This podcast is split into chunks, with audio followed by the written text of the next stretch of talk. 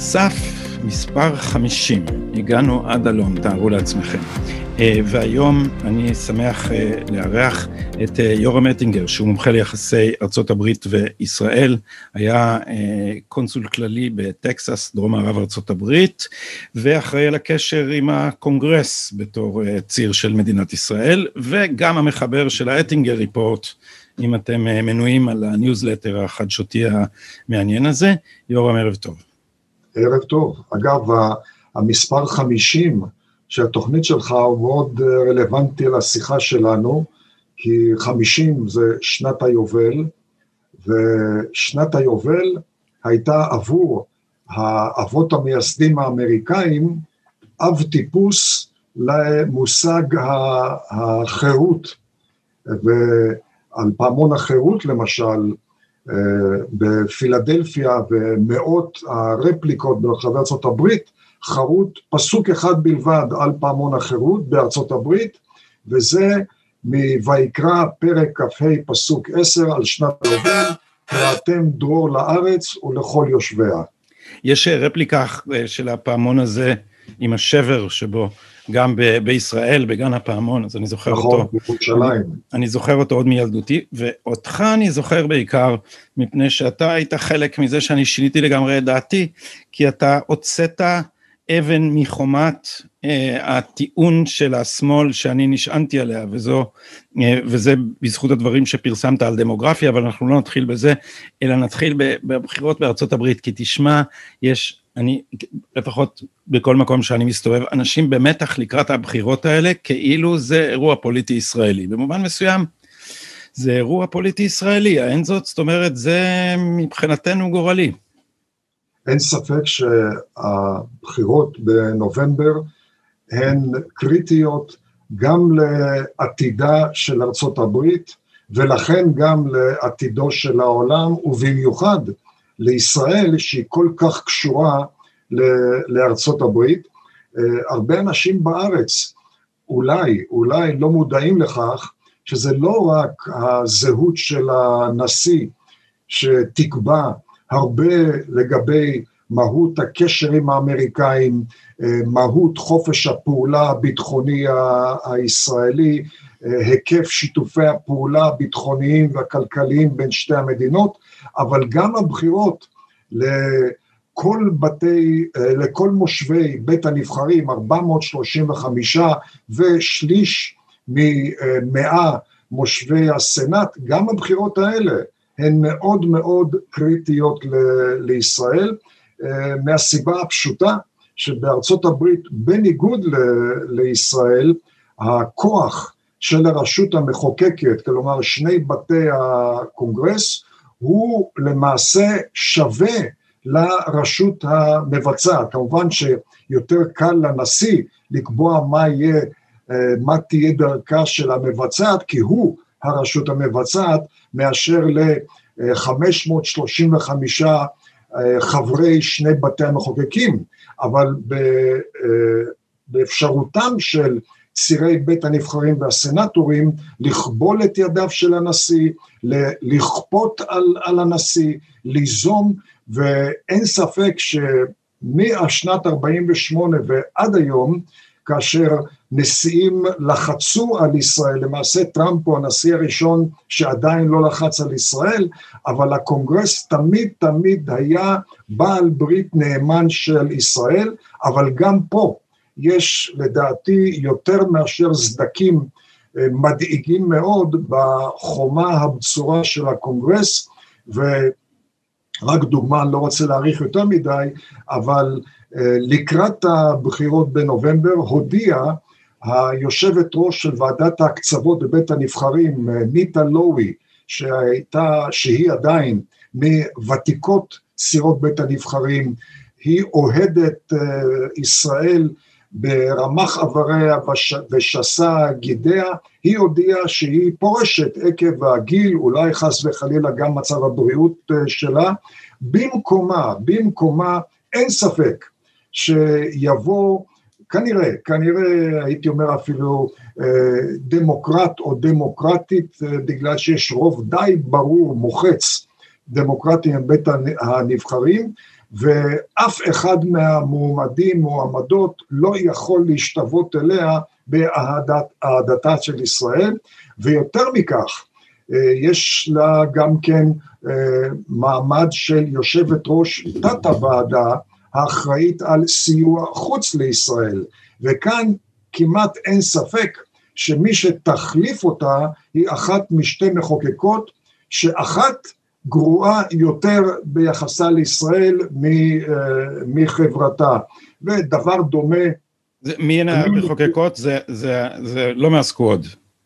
סליחה? לא מהסקווד, לא מרביעיית לא, לא, לא, הן uh, ותיקות, uh, ותיקות יותר, בטי מקלום וברברה לי, ששתיהן, שתיהן באופן שיטתי מבקרות מאוד קשות של ישראל, תומכות מאוד נלהבות של הנושא הפלסטיני, מתנגדות מאוד לכל דיבור על סיפוח בקעת הירדן או חלקים ביהודה ושומרון, ובהחלט רואות את סיוע חוץ לישראל כאמצעי של לחץ על ישראל. יורם, אני אחזור לעניין הקונגרס ומה שעומד לקרות שם, וגם אני רוצה לשאול אותך על המהלך המפורסם של נתניהו שעקף את הנשיא אובמה בעניין הגרעין האיראני והלך לקונגרס, אבל קודם כל, מה התחושה שלך לגבי הבחירות? איך, מה, מה אתה מרגיש שיהיה? אתה מאמין לסקרים? אני, אני אה, טענתי את זה לפני ארבע שנים ואני חוזר על זה היום, עד הרגע האחרון אה, קשה מאוד יהיה לקבוע מי עומד לנצח. אין ספק שהסקרים הם עקביים מאוד ומראים ניצחון לביידן, אבל גם הם הראו את זה לגבי הילרי קלינטון. אסור בשום פנים ואופן לגזור גזירה שווה מהסקרים של אז לגבי הסקרים של היום, כי אז טראמפ היה טוען לכתר, היום הוא הנשיא היושב, ובחירות למעשה זה משאל עם לא על הטוען לכתר, אלא זה משאל, משאל עם על הנשיא המכהן, ולכן מצבו של טראמפ הוא לדעתי פחות טוב מאשר היה אז. אבל, ופה בא האבל הגדול, יש הרבה סימני שאלה. אנחנו לא יודעים על אמינות הסקרים, כי אני אומר את זה מידע אישי, הרבה מאוד, הרבה מאוד אמריקאים שהם ימינה מהמרכז, או שלא עונים לטלפונים של סוקרים, או שהם פשוט מאוד מזדהים כדמוקרטים מתוך חשש שמי שמתקשר אליהם הוא לא סוקר, אלא מישהו שרוצה להפיל אותם בפח, כי יש סנקציות, אפשר לומר גם שם, כמו במידה מסוימת פה, יש סנקציות של הממסד החברתי והממסד האקדמי והממסד התקשורתי, אה, הממסד הכלכלי, לגבי מי שמזדהה כימין מרכז. אנחנו לא יודעים מה הפער ברמת ההתלהבות של המצביעים בין מצביעי טראמפ וביידן. אין ספק שטראמפ משלהב יותר מאשר ביידן, שהוא בין מרדים לבין לא משלהב. לבין, רד... לבין ישן בעצמו. כן, אבל אנחנו לא יודעים מה, מה ההיקף של הפער הזה. יש את הסוגיה של הקתולים. השימועים, אגב, המאלפים, אני האזנתי אתמול לכולם. שלום, אמי קוני ברט. המדהימה, דרך אגב, היא ממש הלוואי עלינו שופטים כאלה.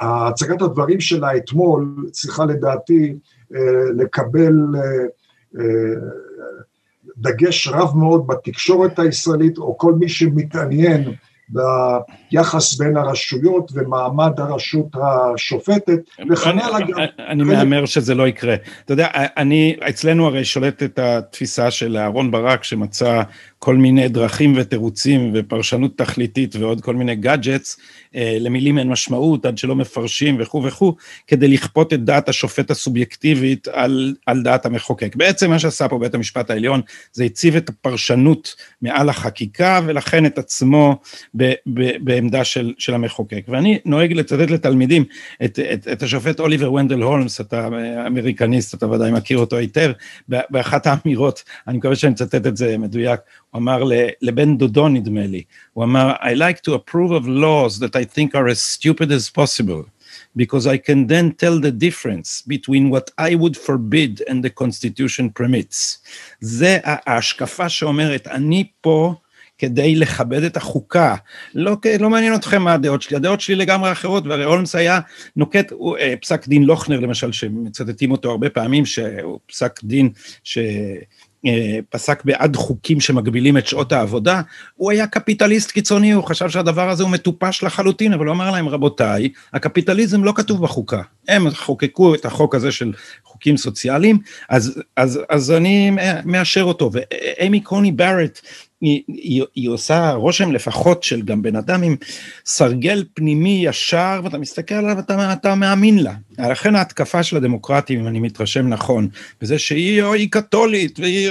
אני ראיתי אורן נהרי פרסם איזה משהו שהיא חברה בכת, עלילות מעלילים עליה, אבל אם יש לך אדם שיודע להבחין בצורה כל כך, אה, אה, בתור שליחות, והשליחות שלו זה להבחין בין העדפותיו הפרטיות לבין, לבין החוקה, אה, זה, זה דבר גדול. איך לדעתך ישפיע המינוי שלה אם היא תתמנה לפני? כי דיברנו על הנשיא ועל הקונגרס, אבל בארצות הברית יש גם מוסד מאוד כבד משקל בבית המשפט. אין ספק, ואגב, לפני שאני אתייחס לזה, רק להוסיף אולי ציטוט אחד למאגר שלך, כן. בשימוע אתמול, אחד מחברי הוועדה הרפובליקני, ג'אן קנדי מלואיזיאנה, הוא אמר, רבותיי, שיהיה ברור לכם, שופט בית משפט עליון הוא לא מחוקק עם גלימה.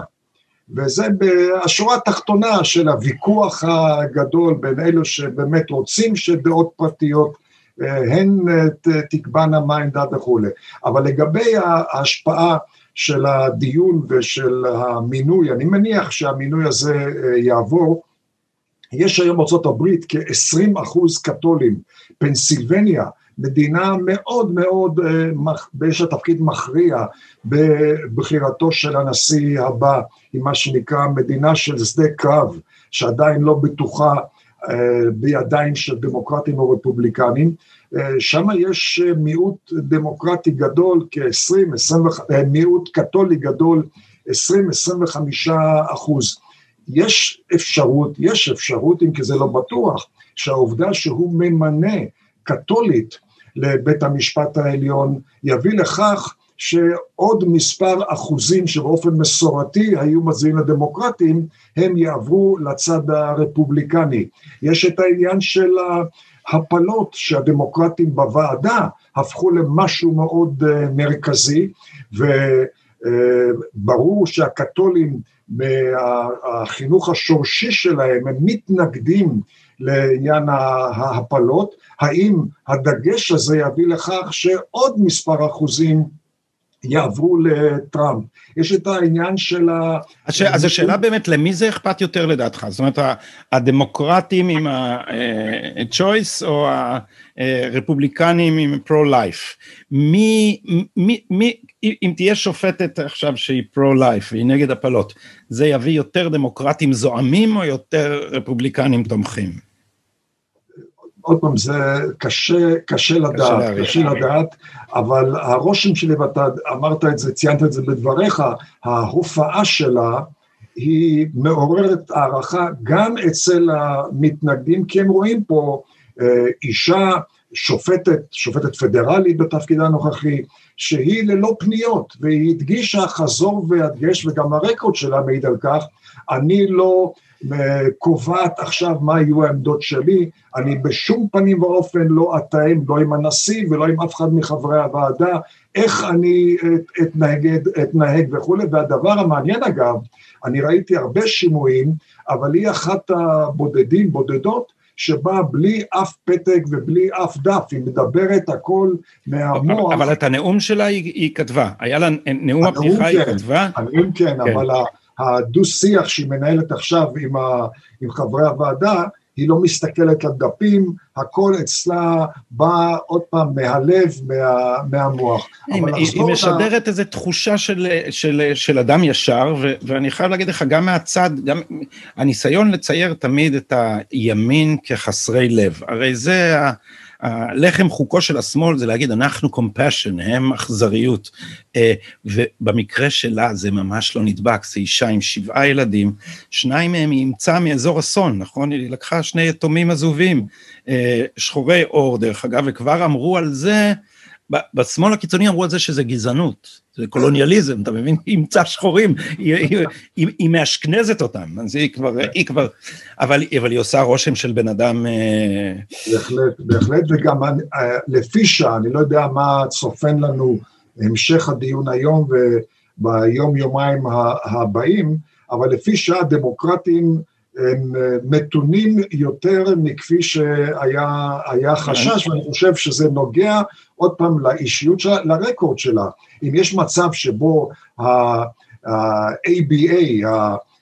האיגוד העל של עורכי הדין בארצות הברית, שהוא גוף מאוד מאוד מאוד ליברלי, שלח לוועדה מכתב המלצה חם ביותר, חם ביותר, והוא אומר, היא מתאימה לתפקיד, וזה בא ממקור שאמור היה להתנגד לה, זה אומר יותר מאשר דרשני. אבל אם ניגשים פה עוד פעם לסימני השאלה שעשויים אולי אה, לסייע לטראמפ, זה גם המיעוט ההיספני הגדל מאוד בארצות הברית, והשאלה היא אה, מה, אה, איך התנהגו ההיספנים שרובם, לא כולם, רובם מתנגדים להפלות, שרובם הם קתולים, ויותר מכך יש חיכוך לעיתים מאוד לא נעים בין המיעוט ההיספני והמיעוט האפרו-אמריקאי, מה קורה, איך, איך משפיע, משפיעה עליהם העובדה שהדמוקרטים מדגישים חזור והדגש את ה-Black Lives Matter. איך זה משפיע על ההיספני ששוקל מה תהיה הצבעתו, וכמובן כמובן השאלה הגדולה של אחוזי ההצבעה, אנחנו אף פעם לא יודעים אה, מה יהיו אחוזי ההצבעה עד יום ההצבעה אה, עצמו. אבל אתה לא מתרשם יורם, רואים את כל התמונות האלה של האספות של ביידן עם 25 אנשים, וטראמפ, אנשים עומדים בתור, אז, אז יש אנשים שכבר אומרים, אנחנו לא... אה, אנחנו לא אה, מאמינים יותר לסקרים, כי אה, מוכרים לנו, אני קראתי עכשיו באיזה אה, אתר, גם מוטה, אתה יודע, כולם מחפשים את הנחמות שהם רוצים בסקרים. אז אה, אחד האתרים האלה אומר, אומר, תשמעו, זה מדיניות של הדמוקרטים, הם בכוונה עושים סקרים עם מדגמים מוטים, כי הם רוצים לעשות voter suppression, הם רוצים לדכא את המצביעים של טראמפ שיגידו, אה, אין טעם לצאת מהבית, הוא הולך להפסיד במילא. זה נראה לך שיש... יש, היתכנות לכזה דבר? יש, אה, אבל גם זה יכול לעבוד הפוך, אם המצב כל כך רע, צריכים לבוא ולהתגייס. קשה, קשה לדעת איך יגידו, וחוץ מזה, נשארו עוד שלושה שבועות עם ההפתעות של השבועיים האחרונים, שבאות אה, כל פעם, וזה נראה היום כבר היסטוריה, כן, כל ה... אה, מתי בדיוק טראמפ חלה, מתי בדיוק הוא, הוא יצא, מתי הייתה הכתבה של הניו יורק טיימס על מס ההכנסה, מתי היה העימות הכושל מאוד לדעתי של טראמפ נגד, אה, נגד ביידן, זה הכל נראה כמו היסטוריה רחוקה ואי אפשר לדעת מה יהיה בין היום ליום הבחירות. אה, ואם אני חוזר שוב לזירה הישראלית והקשר שלה, חשוב שנפנים בישראל גורל הבחירות ישפיע בצורה ישירה על הגורל שלנו, כי יש פער עצום בין עמדות אה, טראמפ ואנשיו בנושאים של ביטחון לאומי, כולל המזרח התיכון וישראל, מחד, לבין העמדות של ביידן ויועציו וביידן ותומכיו הדמוקרטיים בנושאים האלה. הפער הוא כמעט, הוא כמעט בין יום לבין אה, לילה, אה, לא רק אה, חושך שעלול להגיע, ליפול על האמריקאים, אלא גם חושך שעלול לנחות על הקשר שלנו עם, ה, עם האמריקאים. אז מה, יש אנשים, אתה יודע, ב, אני, ב, אני לא מחזיק בטיעון הזה, למרות שפעם, בזמנו, בתור איש שמאל, אז אני חשש, נבהלתי מאוד. אה, אנש, אה, אבל בשמאל אומרים, תראו, אז נתניהו הימר את כל שם את כל הביצים בסל אחד, בסל של טראמפ. הוא הרגיז את הנשיא הדמוקרטי, הוא עקף אותו והלך לבית הנבחרים, עכשיו אין לנו דרך לשקם את הגשרים אל המפלגה הדמוקרטית. האם לדעתך נתניהו עשה שגיאה במובן הזה? בשום פנים ואופן. א', מעצם מהות השיטה, שיטת הממשל האמריקאית, ששוב פעם מעניקה לרשות המחוקקת עוצמה רבה, כמו שהם קוראים בעגה האמריקאית, co-equal ו-co-determining, גם שווה כוח וגם שווה בהחלטה הסופית. גם כאשר זה בא לענייני חוץ וביטחון, ישנה תפיסת עולם, אגב לא רק אצלנו, שזה נובע לדעתי מאי היכרות של הזירה האמריקאית, אבל גם בקרב האמריקאים ישנה תפיסה שהיא משוללת יסוד, כאילו השווה כוח של הרשות המחוקקת זה נוגע לענייני פנים. אבל בענייני חוץ, ביטחון, מלחמה, שיתופ, שיתופי פעולה ביטחוניים, פה הנשיא הוא הגורם המכריע. זה פשוט מאוד לא עומד במבחן הראיות, מבחן הזמן, ועשה לדעתי... אבל, אבל לא רק מבחן הזמן, זה גם מבחינה חוקתית הסנאט הוא זה שמאשר את החוזים הבינלאומיים, ל... ל קונגרס יש השפעה על כל התקציבים, כאילו זה באמת מאוד משפיע, אבל השאלה אם אני, אני אשאל את זה מכיוון אחר, האם, האם, האם המפלגה הדמוקרטית עוברת הקצנה מטורפת, האם לישראל הייתה איזו השפעה על זה, האם יש מה לעשות כדי לנסות למזער את, ה, את, ה, את הסכנה הזאת ואת הלחץ שעשוי לבוא משם? אפשר, אפשר וצריך לעשות, לעשות הרבה. מה שעומד בפני ישראל, זו, זו משוכה מאוד גבוהה, ש... בראש ובראשונה נובעת לא מישראל, אלא מהעובדה הפשוטה שבשלושים-ארבעים שנים האחרונות יש אה, מגמה אה, דמוגרפית שלא הייתה כמוה בארצות הברית, אה, אולי אפילו דרך למהפך דמוגרפי.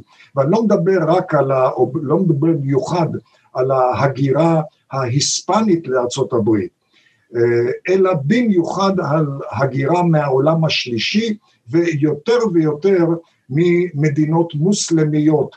למשל, אני נמצא בקשר מאוד מאוד שוטף, אה, כמעט שבועי, עם כל מיני אנשים בגבעת הקפיטול, בבית הנבחרים בסנאט.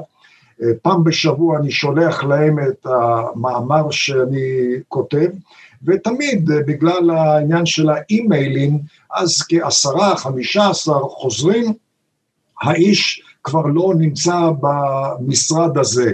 ואז אני מטלפן ומבקש לקבל את השם של היועץ לענייני חוץ, יועץ לענייני ביטחון החדש. יותר ויותר שמות מוסלמים. דבר כזה לא היה לפני עשר, חמש עשרה, ודאי שלא לפני שלושים uh, שנה. וזה משקף את, ה, את השינויים העוברים על החברה האמריקאית, ושינויים דמוגרפיים מביאים גם כן לשינויים אה, רעיוניים. אבל אה, כמה הם המוסלמים? המוסלמים הם אה, אחוז וחצי מהאוכלוסייה, משהו כזה, זה יש, לא מספרים. יש כל מיני הערכות, חמישה מיליון, אומרים שבעה מיליון, אומרים שמונה מיליון, אף אחד לא יודע מה היקף הבלתי חוקיים, ולדעתי היקף הבלתי חוקיים הוא, הוא גדול, אה, גדול מאוד, והדבר הזה אגב נוגע בראש ובראשונה לאיכותה של החברה האמריקאית, לאיכותו או האפקטיביות של כוח ההרתעה האמריקאית, שאין ספק מושפע מאותה מגמה אה, דמוגרפית ורעיונית, וזה כמובן משליך גם על ישראל, כאשר אתה מקבל מגמה דמוגרפית חדשה של אנשים שבאים לא מבית האולפנה הבריטי והאירופאי שהקים את ארצות הברית והתווה וגיבש, עיצב את המהות החברתית והמשפטית והפוליטית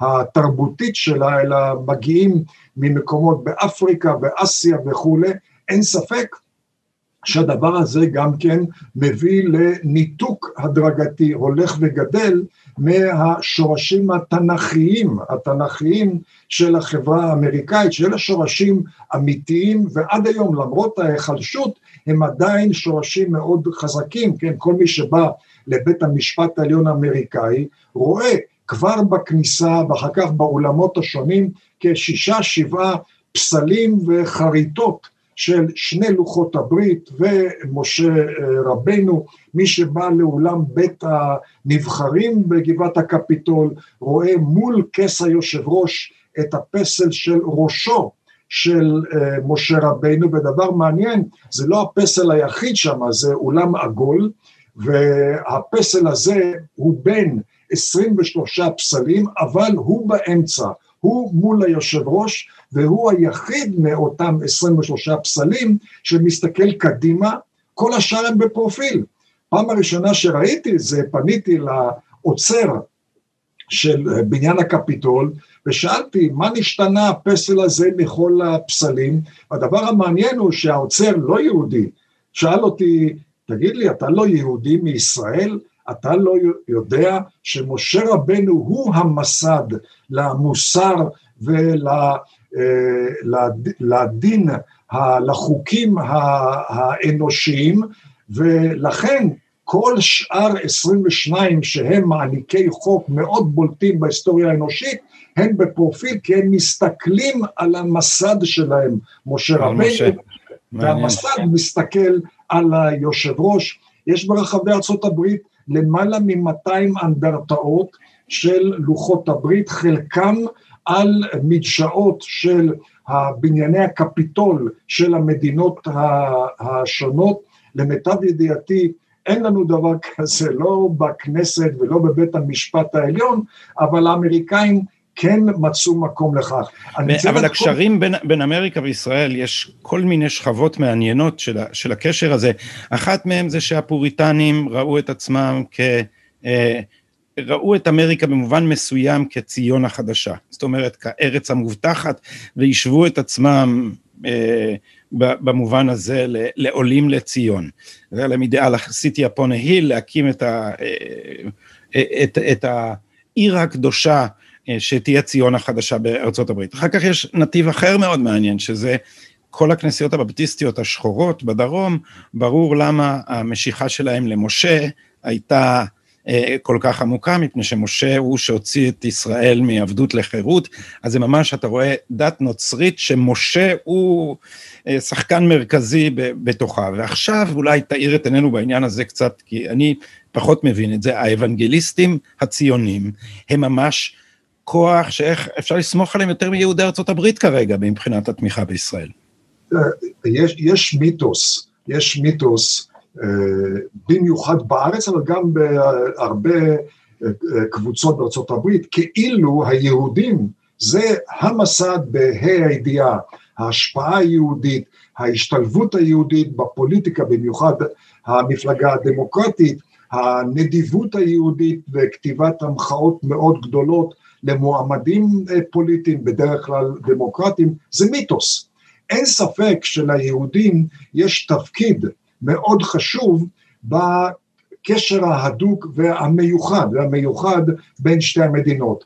אבל השורשים של הקשר הזה, כמו שאתה כבר גם כן ציינת, התחילו למעשה לפני 400 שנה, עם הגעת המתיישבים הראשונים, אותם פוריטנים מבריטניה, מהולנד, והם, כפי שציינת, הם ראו את עצמם כעם הברית המודרני, ובתיעוד של אותן אה, שנים, 1620 הגיעה הספינה המיתולוגית, המייפלאור, נובמבר 1620, אה, בחודש הבא זה 400 אה, שנה לכך, הם למעשה הגיעו למה שהם ראו הארץ המובטחת המודרנית, לכן אנחנו מדברים שנינו פה ב- בירושלים, לנו יש ירושלים אחת, להם יש שמונה עשר ירושלים בארצות הברית, יש למעלה משמונים בית אל, יש כשלושים סיילם, סיילם שלם, השם המקורי התנ"כי של ירושלים, יש להערכתי למעלה מאלף אתרים, ערים, עיירות, מדבריות, פארקים לאומיים שנושאים שמות תנכיים, אחד הביקורים שלי בעיר דנבר בקולורדו, אני שם נוסע על הכביש המהיר, פתאום אני רואה שלט, יציאה לאן? למדבר מואב. זה, זה לרגע אתה אומר, רגע, אני הוזה, אולי אני בארץ, אולי אני לא, לא נמצא פה. על כל פנים, זה ביטוי לקשר הזה, וזה הרבה הרבה הרבה לפני שהגיע היהודי הראשון. זה הרבה לפני התארגנות הקהילה היהודית. זה הרבה לפני הקמת אייפאק, ושוב, אני בשום פנים ואופן לא, לא מזלזל, אני מאוד מכבד את הקהילה היהודית, אבל צריכים לתת את המקום המכובד למי שמגיע לו, וזו uh, השכבה הנוצרית, הרוב בארצות הברית, ואגב, לאו דווקא האוונגליסטים, האוונגליסטים יש להם תפקיד מאוד חשוב, אבל הייתי אומר, הנוצרי ממוצע, גם זה שלא הולך בכל יום ראשון לכנסייה, גם הוא בפוטנציה, הוא בעל ברית ישראלי, ופה כאשר אה, בא, שוב אנחנו חוזרים לשאלה שאתה שאלת, מה ישראל יכולה לעשות, לצערי, לצערי, וזה כואב לומר את זה, ישראל כבר הרבה הרבה מאוד שנים מזניחה את הזירה האמריקאית. ישראל כבר הרבה שנים לא מתאימה את עצמה לזירה האמריקאית המשתנה. אה, סתם כדוגמה, מיקומן של הקונסוליות הישראליות בארצות הברית. אנחנו רואים מצד אחד, כמו שאתה יודע היטב, מגמות הגירה פנימית מהמזרח לדרום מערב, מהצפון לדרום, בעשר שנים האחרונות גם כן מהחוף המערבי, קליפורניה, לתוך ארצות הברית, לצפון מערב ודרום מערב, הקונסוליות הישראליות נשארות באותו המקום, הן לא מתאימות את עצמן לריכוזים המתחדשים האמריקאים. יש עלייה דרמטית ב-30-40 שנים האחרונות של משקל הקהילה, המיעוט ההיספני. מדוע אין שגריר לענייני היספנים בארצות הברית, שהוא יישב אה, לכאורה בשגרירות, אבל יבלה את כל זמנו במסע ממפגש למפגש, מוועידה לוועידה של ההיספנים. מדוע אין שגרירה, לא איזה מזכירה שקיבלה מעמד מסוים בשגרירות, אלא שגרירה בעלת עמדה, בעלת מוניטין מישראל לטיפול במגזר הנשים בארצות הברית. הקונגרס האמריקאי, שהזכרנו פה ככה בחטף, שהוא למעשה אחראי למשל שבמלחמה האחרונה לפי שעה בעזה, שהנשיא אובמה רצה לעכב את משלוח, את הגשת הסיוע לרכישת עוד סוללות של כיפת ברזל, ממש ברגע האחרון הסנאט אז ברוב דמוקרטי הודיע לו אדוני לא תקבל תקציב אם אתה לא חותם עכשיו מיד על העברת הסיוע ל- לישראל.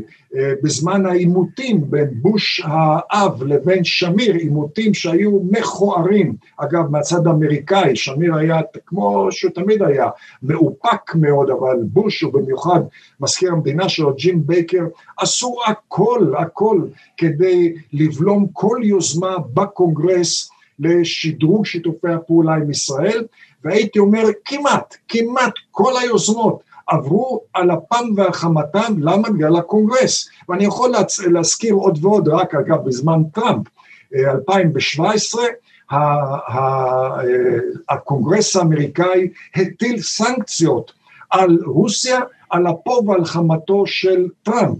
הקונגר... הסנאט האמריקאי לא הסכים לאשרר את ההסכם המביש, הסכם הגרעין של אובמה ב-2015, והעובדה שזה לא אושרר מאפשר היום לטראמפ להתנתק מההסכם הזה. אני מזכיר את כל זה ועוד הרבה הרבה דברים, איך הגיעו מיליון יהודים מברית המועצות לישראל, תיקון ג'קסון וניק, שני מחוקקים, אחד מהסנאט במיוחד ג'קסון, אבל גם וניק בבית הנבחרים, הם החליטו להעביר תיקון שמתנה כל סיוע לאז ברית המועצות, אחר כך אה, רוסיה, אה, בכך שייפתחו שערי ההגירה. התיקון הזה עבר למרות ההתנגדות של הנשיא ניקסון, אגב למרות ההתנגדות של ראש הממשלה גולדה שפחדה שתיקון כזה יביא לפוגרומים בברית המועצות. אבל היה עוד חשש, כי, כי קיסינג'ר למשל חשב שאפשר להשיג את אותו דבר בדרכים שקטות ושדווקא אם עושים למעצמה אולטימטום פומבי אז עשויים, אה, עשויים לפגוע. ב, ב, ב, בנכונות של המעצמה לשחרר יהודים, אבל הנקודה ברורה, הקונגרס אה, יכול אה, לחופף...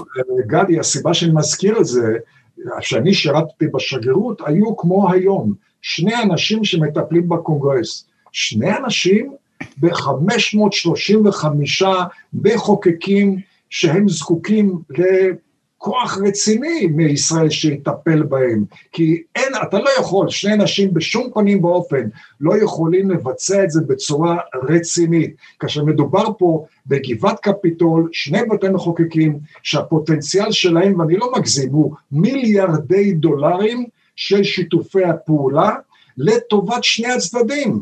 אבל זה מחייב עבודה רצינית, חריש רציני, שעות על גבי שעות, שני אנשים לעג לרש, ומה זה... ולמה ישראל לא מתקנת את זה? למה, מה, מה מעכב את ישראל בזה? זה נוגע למספר דברים. סיבה אחת זה שיש אנשים שסבורים שהם מסוגלים בנאום כזה ובקשר כזה לבצע את הכל. אה, יש אנשים שלא בוטחים, למשל במשרד אה, החוץ. אם אתה לא בוטח במשרד החוץ, תפעל לשיפור משרד החוץ. אל תייבש אותו, אל תהפוך אותו לנכה. אבל אני אומר, השורה התחתונה היא, השורה התחתונה שהפוטנציאל הוא אדיר על, עם כל הקשרים לדעתי המדהימים, המיוחדים, ברמה האזרחית וברמה הביטחונית, הפוטנציאל הוא הרבה הרבה יותר גבוה.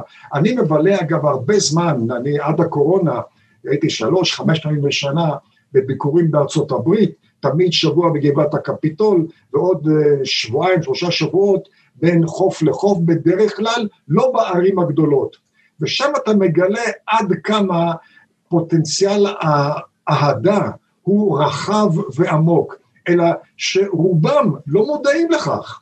לא באים אליהם לעיירה הקטנה, לעיר הקטנה, שיש בה כוח פוליטי מאוד מאוד משמעותי, אבל זה לא ניו יורק, זה לא לוס אנג'לס, זה לא שיקגו, זה לא מיאמי, זה לא יוסטון או דאלאס, אז בדרך כלל הבכירים בישראל לא באים לשם, ובכך מפספסים מחמיצים פוטנציאל אדיר שיכול להשפיע בצורה מאוד מאוד משמעותית, ועוד פעם, היום כאשר המגמה הדמוגרפית לא פה, לא פה לטובתנו, ההיערכות המחודשת היא חשובה עוד יותר, ומניסיוני אסור אף פעם להיות פה פטליסט.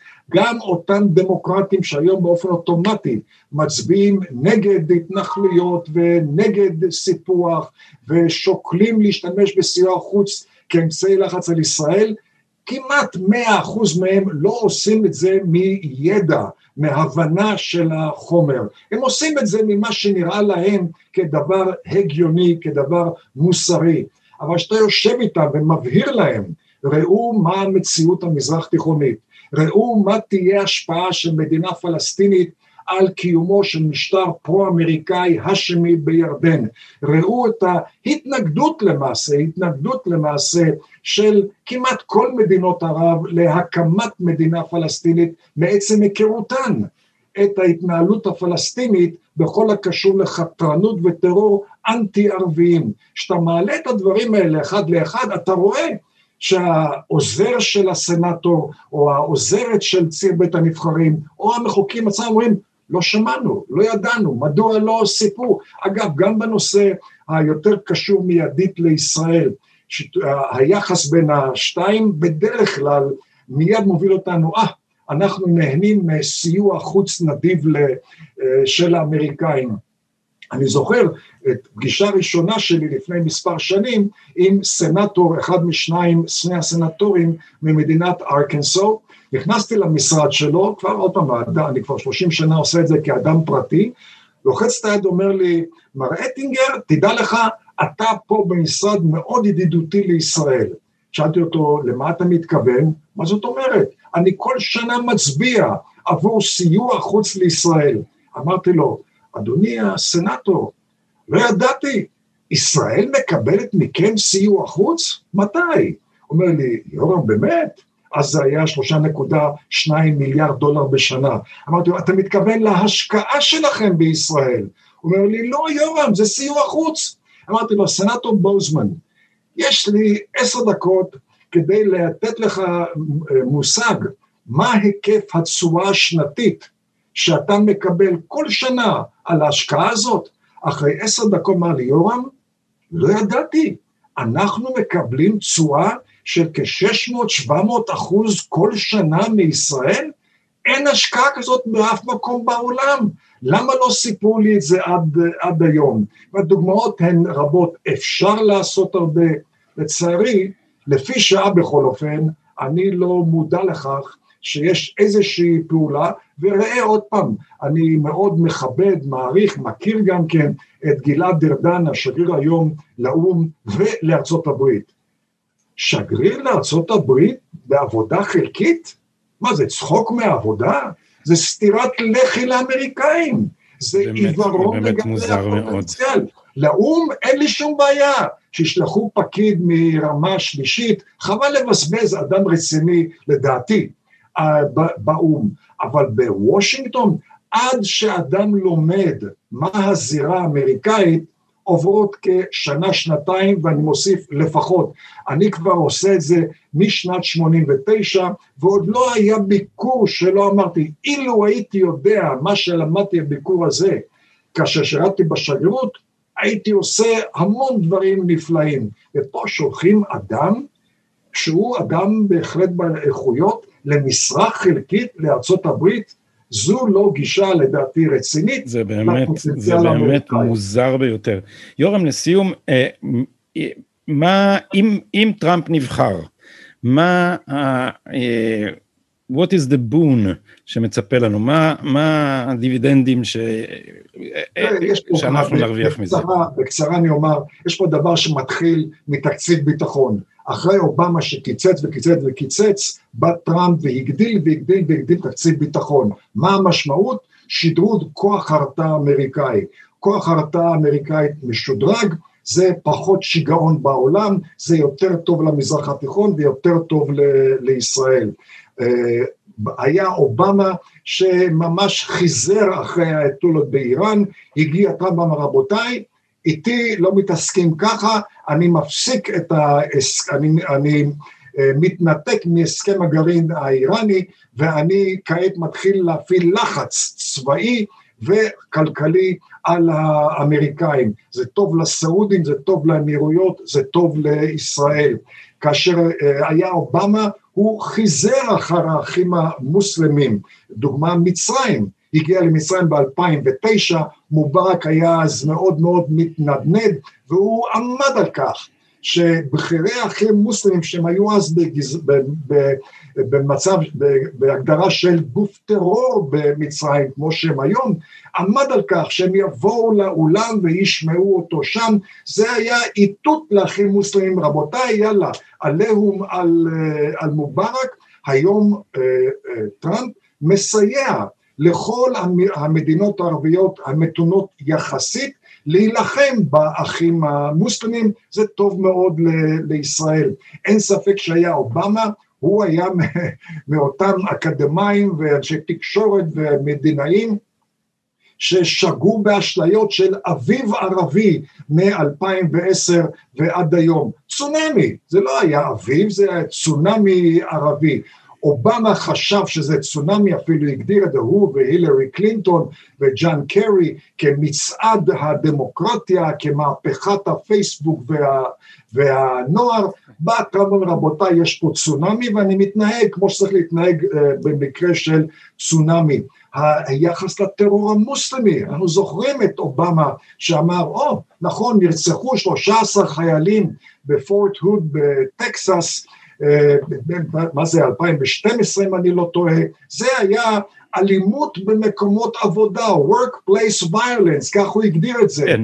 הוא אסר, הוא אסר על כל הממסד הביטחוני וממסד של הרשות. כן, ביטלו את המונח איסלאמיק uh, טרוריזם, היה צריך להגיד, uh, היה צריך להגיד violent extremism. והדבר נכון. הצורם ביותר לנו, שכשהיה פיגוע במרכול הכשר בפריז, אז, אז הוא, במקום לומר שזה טרור איסלאמי אנטישמי נגד יהודים, הוא אמר, terrorist killed some folks. כן, הוא, הוא פשוט מאוד המעיט או התעלם מחומרת הטרור האסלאמי, בא ואומר רבותיי, טרור אסלאמי, אני נלחם בו, אני לא מתפשר איתו, אני לא מפייס אותו. כנ"ל לגבי טרור הפלסטיני בעיני אובמה, זה טרור מונחה ייאוש, וזה טרור שאני מגלה כלפיו סימפתיה, ואפילו מחבק אותו, ואפילו אה, מעניק לו כל מיני אה, מחוות. כן, הוא קיבל אה, בבית הלבן על בסיס קבוע את קר, נכון? את האיגוד, אה, את האיגוד המוס... אה, הפרונט המוסלמי, ל... סליחה, איגוד הפרונט של האחים המוסלמים, שפועל נכון. במסגרת המשחק הדמוקרטי. זה אחד, זה אחד מאיגודים שהם קשורים לאחים מוסלמים, ושוב ההבדל, אובמה פתח את הבית הלבן בפניהם, טראמפ טרק את הדלת בפניהם, וגם בנושאים המיידיים אה, שלנו, בא טראמפ ואומר, רבותיי, עם כל הכבוד לנושא הפלסטיני, זה לא שורש הסכסוך הערבי-ישראלי, זה לא לב המזרח התיכון, זה לא בבת העין של המנהיגים הערבים, אני ממשיך או, או מתחיל בתהליך שלום, בין אם הפלסטינים אוהבים את זה או לא אוהבים את זה, בניגוד לאובמה ביידן, אובמה ביידן שלנו, רבותיי, הכל תלוי בנושא הפלסטיני, כנ"ל גם לגבי רמת הגולן והרכסים של יו"ש, בקעת הירדן, האנשים של טראמפ וטראמפ עצמו מבין שישראל בגולן, ישראל ביהודה ושומרון, זה טוב לאזור, זה טוב להאשמים, זה טוב לערבים, ולא משנה מה הערבים אומרים, השאלה איך הם מתנהלים, ולכן הוא לא הופך את זה לשורש הסכסוך, כמו ש... האמין אה, אובמה. ג'ון קרי, יש, יש וידאו כזה שהוא מסביר, no, no, no and no. כן, ג'ון קרי. אין, כן. אין שום אפשרות שזה יהיה... אה. להתקרב לאיזה שהם מנהיגים ערבים לפני שיפתרו את הסכסוך הישראלי-פלסטיני. יורם, אני אה, אה, מקווה שבפעם הבאה שאנחנו נתייעץ זה יהיה איך לנצל פעם הבאה שנשוחח פה זה יהיה על איך לנצל את uh, היתרונות של נשיא טראמפ ולא איך להתגונן מפני הנשיאה קמילה האריס שהחליפה את uh, ג'ו ביידן שפרש כדי שאובמה יוכל לנהל את הכל מאחורי הקלעים. אז uh, אנחנו ננצל את הידע המעמיק שלך במחילות שמאחורי הקלעים של הפוליטיקה האמריקאית. תודה לך על השיחה הזאת. תודה רבה, שהמשך שבוע טוב. תודה, לילה טוב.